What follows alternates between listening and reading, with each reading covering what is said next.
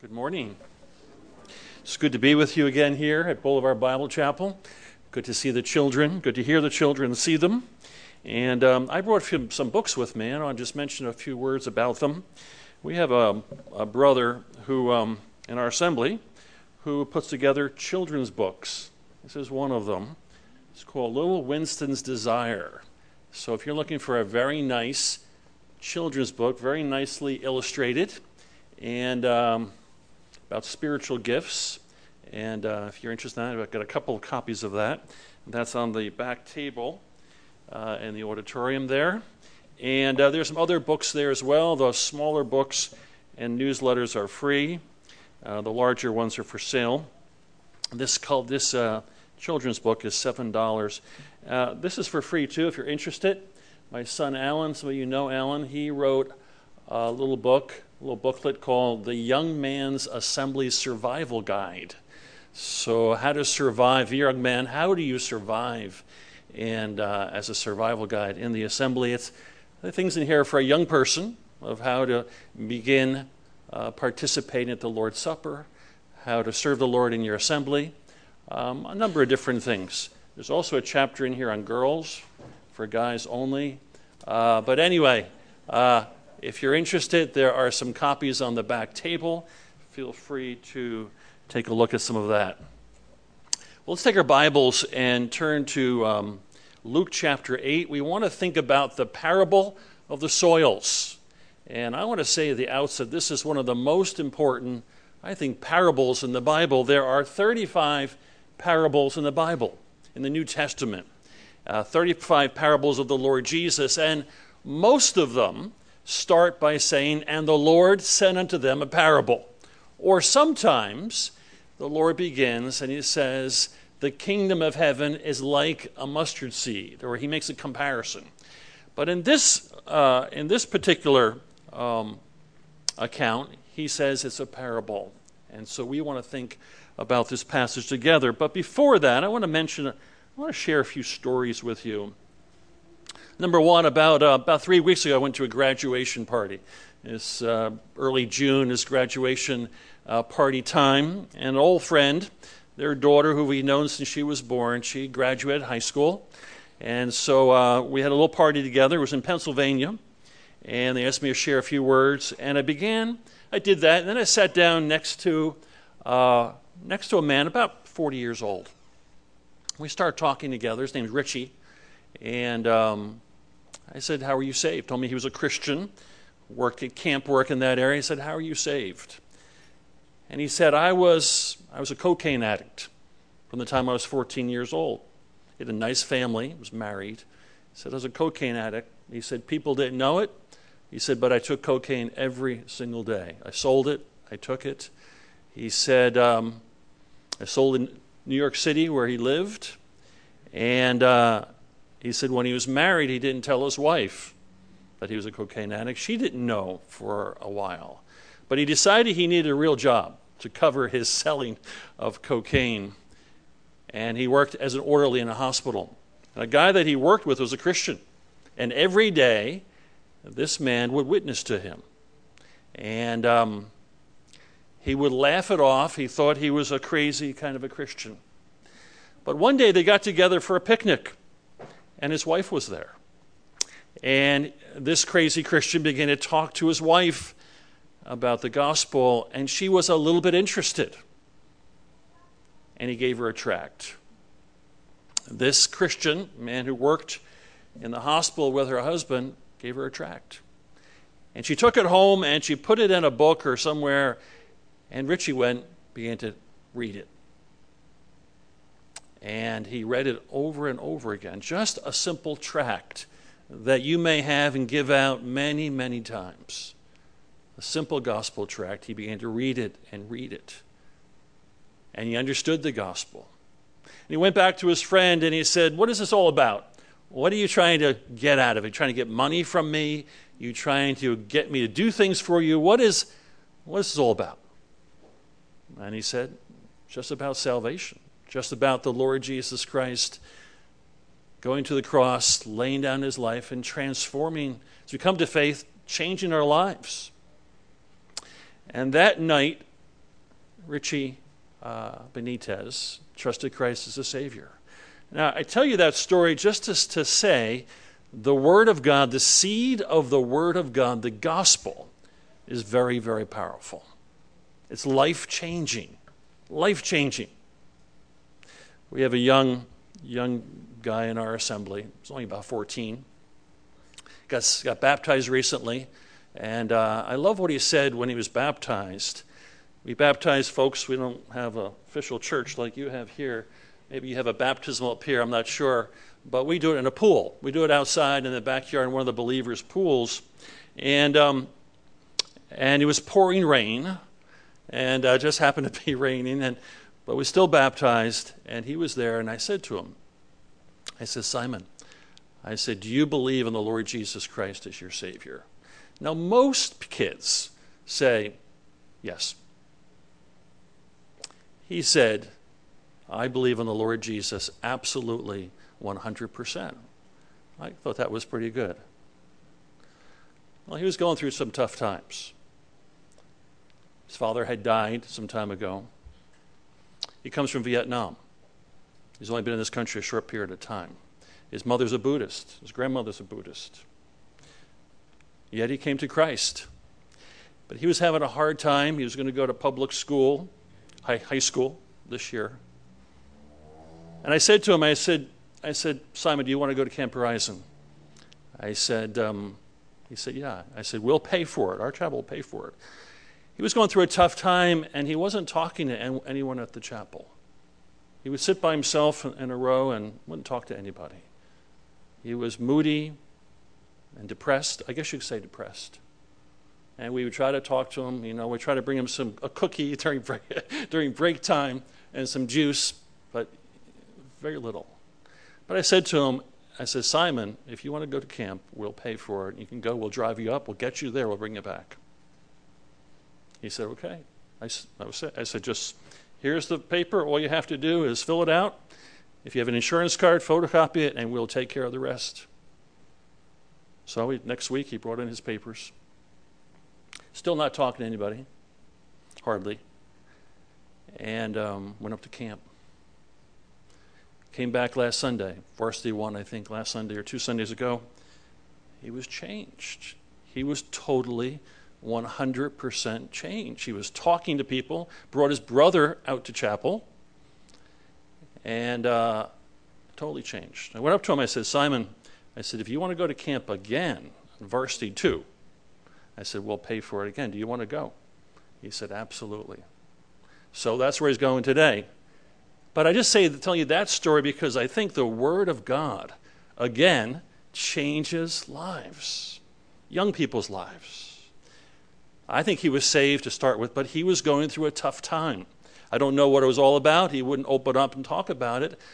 But the Lord, through the Word of God, changed his life. Began to change his life as a believer. And so we want to think about that this morning with you. Look with me at Luke chapter 8. I want to read together about this parable of the soils and the seed. How the seed is life changing, life transforming when we place faith in the finished work of the Lord Jesus. Look with me, Luke chapter 8 and verse 4. There were many people who were gathered together and come to him out of every city, and he spoke to them by a parable. And the sower went forth to sow his seed, and as he sowed, some fell by the wayside and was trodden down, and the fowls of the air devoured it. And some fell upon a rock, and as soon as it was sprung up, it withered away because it lacked moisture. Some fell among thorns, and it choked and sprang up with it. And the, and the thorns sprang up with it and choked it. Verse 8 And others fell on good ground and sprang up, and bore fruit a hundredfold. And when he had said these things, he cried, He that has ears to hear, let him hear. And his disciples asked him, saying, What might the parable mean? And he said unto them, Unto you is given to know the mysteries of the kingdom of God and others in parables, that seeing they might not see, and hearing they might not understand. I just want to mention one simple thing about those words. What does that mean?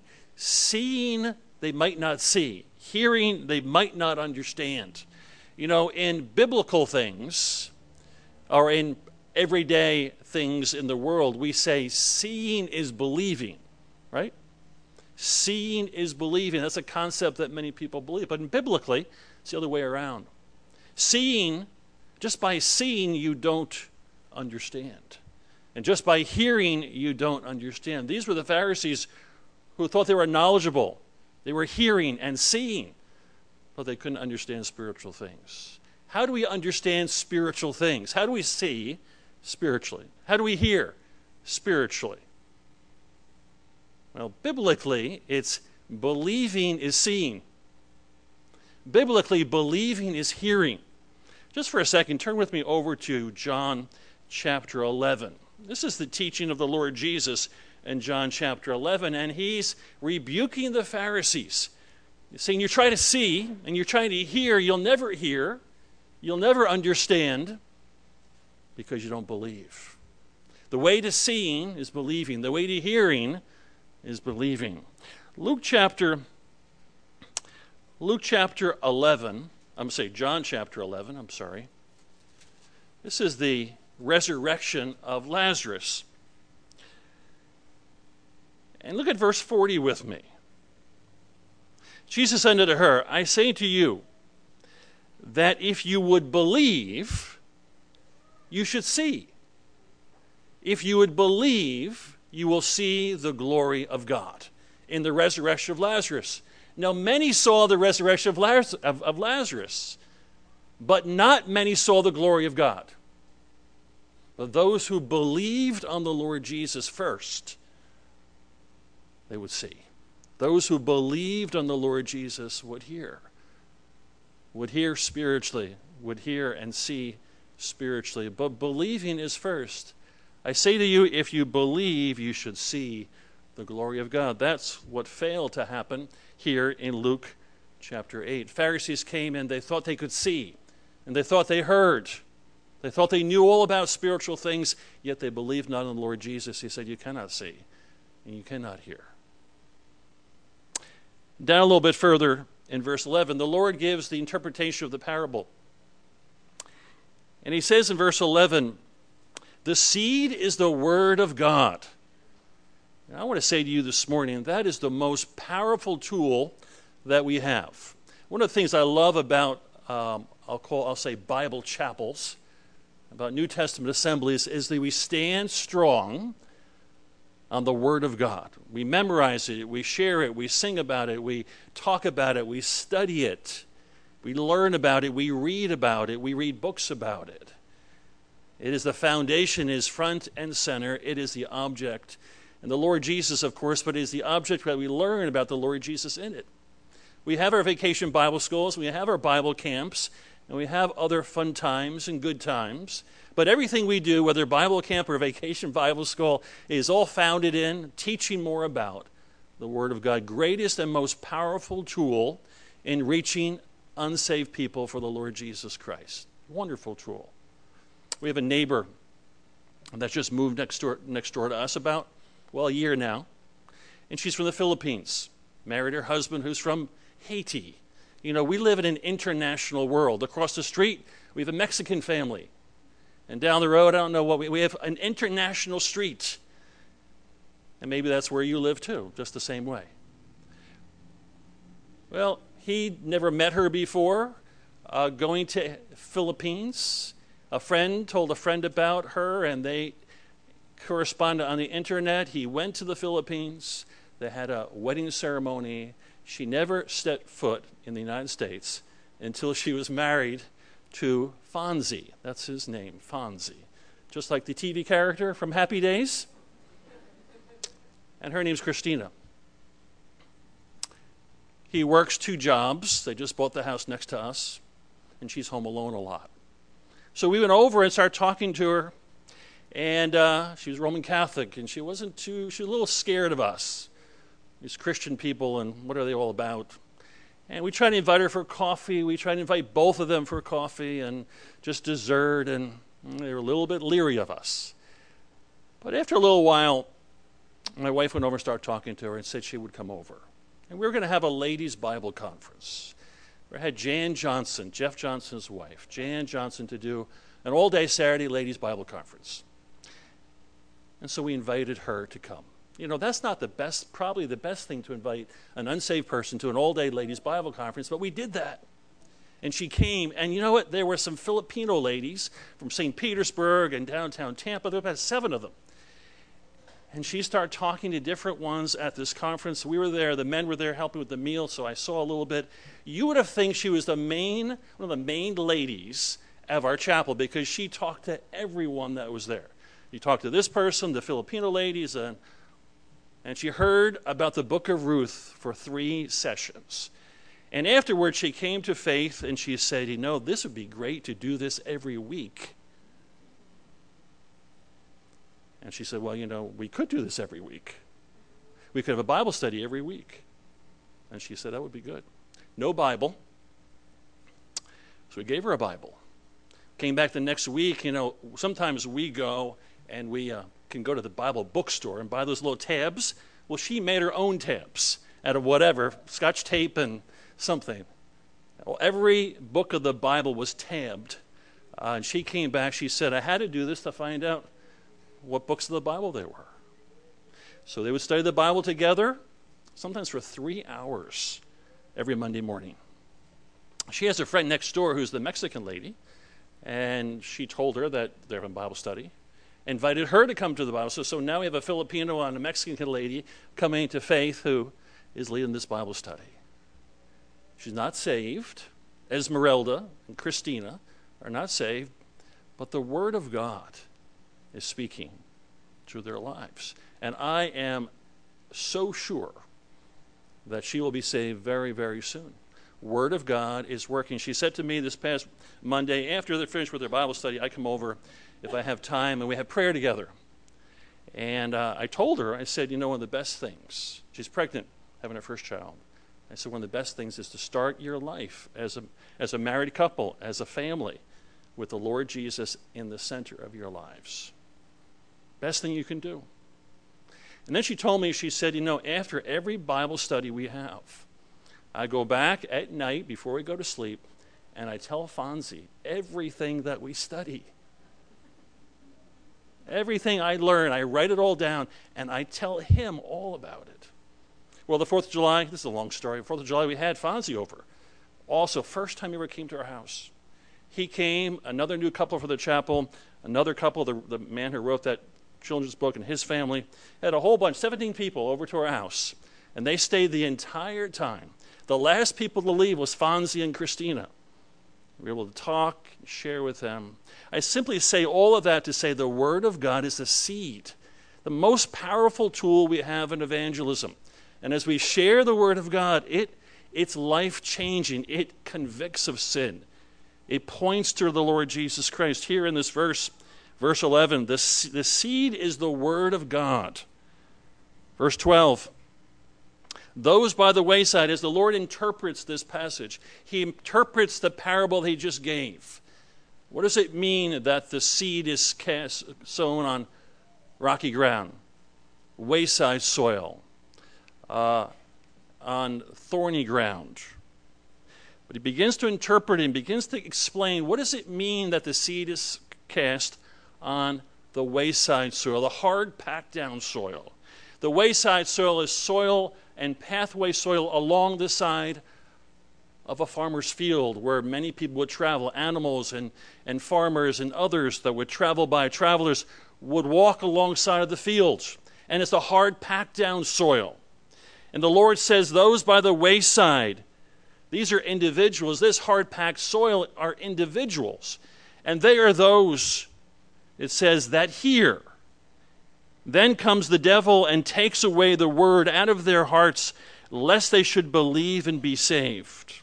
They on the rock are those that hear and with joy hear the word with joy, but have no root. And while they believe, a time of testing comes, and they fall away. Those by the, by the thorns, he goes on to say in verse 14, or those who have heard, heard the word of God again. But the word of God is choked out in their lives because of the cares and the riches and the pleasures of this life. But those on the good ground are they with an honest and good heart, having heard the word, keep it and bring forth fruit with, King James says, patience or endurance. But I want to spend time with you looking at verse 12. We only have time this morning to look at verse 12. How can we reach the hard to reach person? Here is the hard packed down soil, the wayside soil. Animals would walk upon it, travelers would walk upon it, those who worked the fields would, work, uh, would walk along the wayside soil, hard packed down. The, the seed is cast on the hardest of soils. We'll just back up for a second. Here, the Lord is the sower. We could agree on that. You know what's very interesting? The Lord casts seed on all the different kinds of soil. The Lord casts the gospel seed on the hardest to reach people. Are there people that you see in your life experience? Maybe it's your relatives, maybe it's your husband, maybe it's your spouse, maybe it's your father or mother, or maybe it's someone you know, a neighbor. And you say, That is a very hard person to reach. And you hold back because you think they'll never get saved. Never, never, ever get saved. Well, first of all, you don't know that. Second of all, it's interesting here that the Lord casts seed on all different kinds of soil. Those who are wrapped up in the cares and the riches and the, the things of this life, who you think will never be interested in the gospel, the Lord Jesus casts seed on the thorny ground. He casts seed on the rocky ground, and he casts seed on the good soil. Now, the Lord knows all the different kinds of soil. The Lord knows exactly who's going to get saved and who's not going to get saved. But the Lord casts seed on all the different kinds of soil. I think it's a great lesson for us. Do you do that? Do, do I do that? Do I cast seed in all the different kinds of soil? The Lord Jesus had success on one kind of soil, the good soil. 25% of the people the Lord Jesus, in this parable at least, ministered to were saved. The Lord Jesus ministered to many, many, many people. Many made professions, false professions. Maybe followed for a while and went back. Many turned away from the Lord Jesus, but he still kept on casting the seed and preaching the gospel. He said, The Son of Man has come to seek and to save those which are lost. And that is our responsibility, isn't it? We don't know who else is going to get saved or not. I have a neighbor, a wife got saved, her husband was an alcoholic. And they had difficulties. And she said to me, she said, he'll never get saved.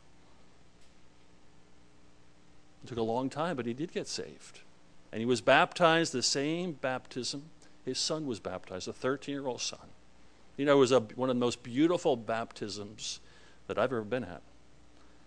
We prayed a long time for him. We had Bible study after Bible study with him. He was hard to reach, but he did get saved. A couple of things we learn about the hard to reach person. Verse 12. We think sometimes that the hard to reach person is miles and miles so far from the Lord he would never ever get saved. But the Lord shows us something very interesting. Look at verse 12 with me. Those by the wayside soil, those the hard, the hardest to reach person, those by the wayside, the seed is cast on that kind of soil and that person. And it says in verse 12, they are those that hear. They listen to the gospel. They listen to the seed, the word of God being preached to them. That's very encouraging to me. I'm not sure about you. Very encouraging. The hardest to reach person, they listen. Sometimes you think they're not listening at all. Richie Benitez, they thought he wasn't listening at all. He would never read a gospel tract, but he did read. He did listen. Our neighbor who was hard to reach did listen. And then it says something else in verse 12. And the word has lodging in their hearts. Isn't that wonderful? The word of God is in their hearts. Look at verse 12. Those by the wayside are they that hear. Then cometh the devil and takes the word out of their hearts. The word had lodging in their hearts, and they heard. And the hardest to reach person would be saved. It says that in this verse. Would be saved. The devil comes, takes away the word out of their hearts, lest they should believe and be saved. If you're here this, this morning and don't know the Lord Jesus Christ, one of the great truths we find from this verse is the devil doesn't want you to be saved. He's fighting and working and doing everything possible. Before I was saved, I know the devil was working, working very hard. Doesn't want one single person saved. Doesn't want a child saved, doesn't want a teenager saved. He would love to shut down every Bible camp in North America. He'd love to shut down every church that preaches the Bible in North America and throughout the world. A lot to stop missionaries and Bible teachers and Sunday school teachers from sharing the gospel and the Word of God. He wants to stop that. If you're here this morning and you're not saved, don't let Satan shut your heart. Don't let Satan make that decision for you. Trust the Lord Jesus Christ. You think sometimes, I'm thinking for myself, but the devil is working very hard to change your will, change your decision, turn you from faith, turn you from salvation, turn you from eternal life. Turn with me for a moment to Genesis chapter Genesis chapter 14. Genesis chapter 14. We have the account there of Abraham, Abram, going to Sodom or going to rescue his, his nephew, Lot, and all those inhabitants of Sodom and the king of Sodom who were taken captive by the four kings of the plain and taken far to the north. And Abraham, Abram marshals 318 men in his estate. He was a wealthy man with a great number of servants. 318 men who were able to go, and they pursued all the way to the north to Dan, one of the furthermost cities in Israel, and rescued all of them. Rescued the king of Sodom, rescued Lot, rescued all the people of Sodom, and brought them back and as you come to verse 21,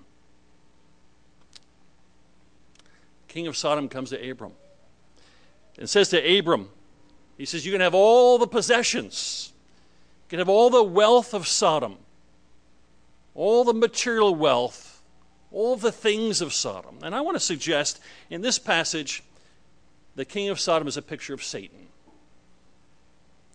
He's a, he's a ruler over a wicked and sinful domain. Most wicked city probably ever referenced in all the Bible, Old Testament, New Testament, is Sodom and Gomorrah. He's the king of Sodom.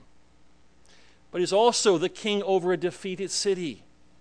His, seed, his city was defeated. He's a defeated king in this passage here. And Satan is a defeated king, but strong and able. The king of Sodom comes to Abram and says, You keep all the goods Keep all the wealth. Keep all the money. But give me one thing. What does he want? Give me one thing. He says in verse 21 Give me the persons, and you keep the goods. King of Sodom, Satan wants the people, he wants the persons. That's what he wants here in this passage in, in Luke chapter 8 in the parable of the soils. I want the persons. I want the souls. You can have everything else. He's not that interested in money.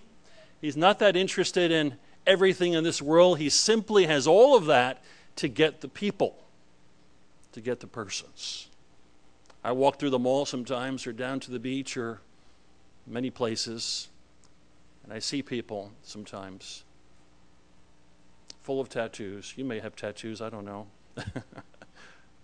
full of piercings, t shirts. And I say to myself, that's somebody that Satan has. I don't know for sure, but that's someone that Satan has influenced with the influence of this world. And he has that person. Doesn't have to keep that person, The gospel can reach that person. Verse 12, it says, Satan comes and takes the seed out of the heart. Turn with me to Mark's Gospel, chapter 4. Mark's Gospel, chapter 4. There are three parallel passages about the parable of the soils. It is the most thorough parable the Lord Jesus ever told. It's mentioned in three of the four Gospels. It has the most verses devoted to any parable in all the New Testament.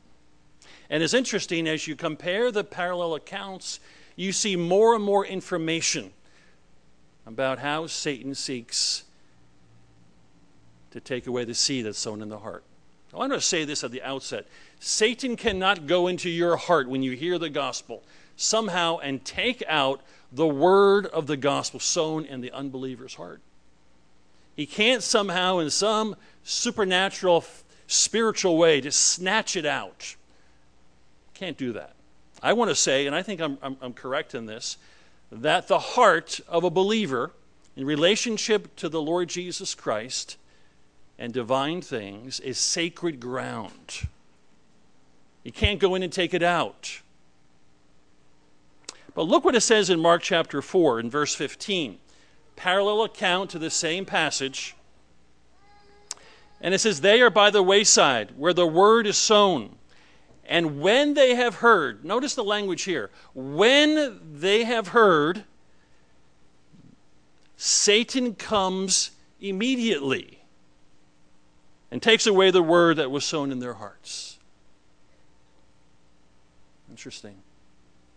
How fast does Satan come? He comes immediately. That's powerful. I love what they do at Camp Horizon. Some of you send your kids there. I don't know how many actually have been there for a week. But when you speak there, I've spoken a number of times at youth, um, uh, youth two, youth camp, different times. 11 to about 14 year old kids. Do you know what time the evening meeting begins? Well, it begins about quarter of nine. 9, 8.45. They've been running all day long. They have been swimming and fishing and playing games. They are exhausted. We're exhausted too, but they are exhausted. But they're sitting, we sing. We don't, the message part does not begin until about, say, 20 after 9, 9 15, 20 after. If the preacher's long winded like myself, he goes till about quarter of 10. Quarter of 10. These are 11 to 14 year old kids. They're exhausted, but they're listening. What do they do? They hear the gospel. Camp Horizon, their goal, I think, is to get a good, strong gospel message in the evening. They go where? Do they play a game? No. Do they go for a snack? No. Do they hang around, talk to their friends for 20 minutes? No. They go right to their cabin. Do they go to sleep in their cabin? No. They go right to their cabin and they have devotions for another whatever time 20 minutes. It's 11 o'clock, quarter of 11 o'clock at night. Let me ask you this question. Many kids come to faith at Camp Horizon every year. Do you know when most of them trust Christ as their Savior? Is it after the eloquent preacher that's invited, Dave Bosworth and myself and someone else? Is it after they speak and they're so struck by the gospel they come right up to them and say, We want to get saved? No. No. They get saved in their cabin. Saved in their cabin with their counselor. Alan, my son's been a counselor, and he said one time five kids were saved that night. One night, five kids. I can be at, I've probably been at camp, a youth camp probably four or five, six times, and not more than one or two kids have ever come to me. But five in one night as a counselor. I think there's something very good about that. Because we find here in this verse, after the seed is sown, Satan comes immediately. And those at Camp Horizon, and as you share the gospel, we're trying to counteract that. We're trying to reach that person with the gospel so Satan cannot take that seed out of their hearts. Turn with me to Matthew. Matthew chapter 13. One last parallel account. How then, if Satan cannot take the seed out of their hearts, if it is indeed sacred ground, how does he do it?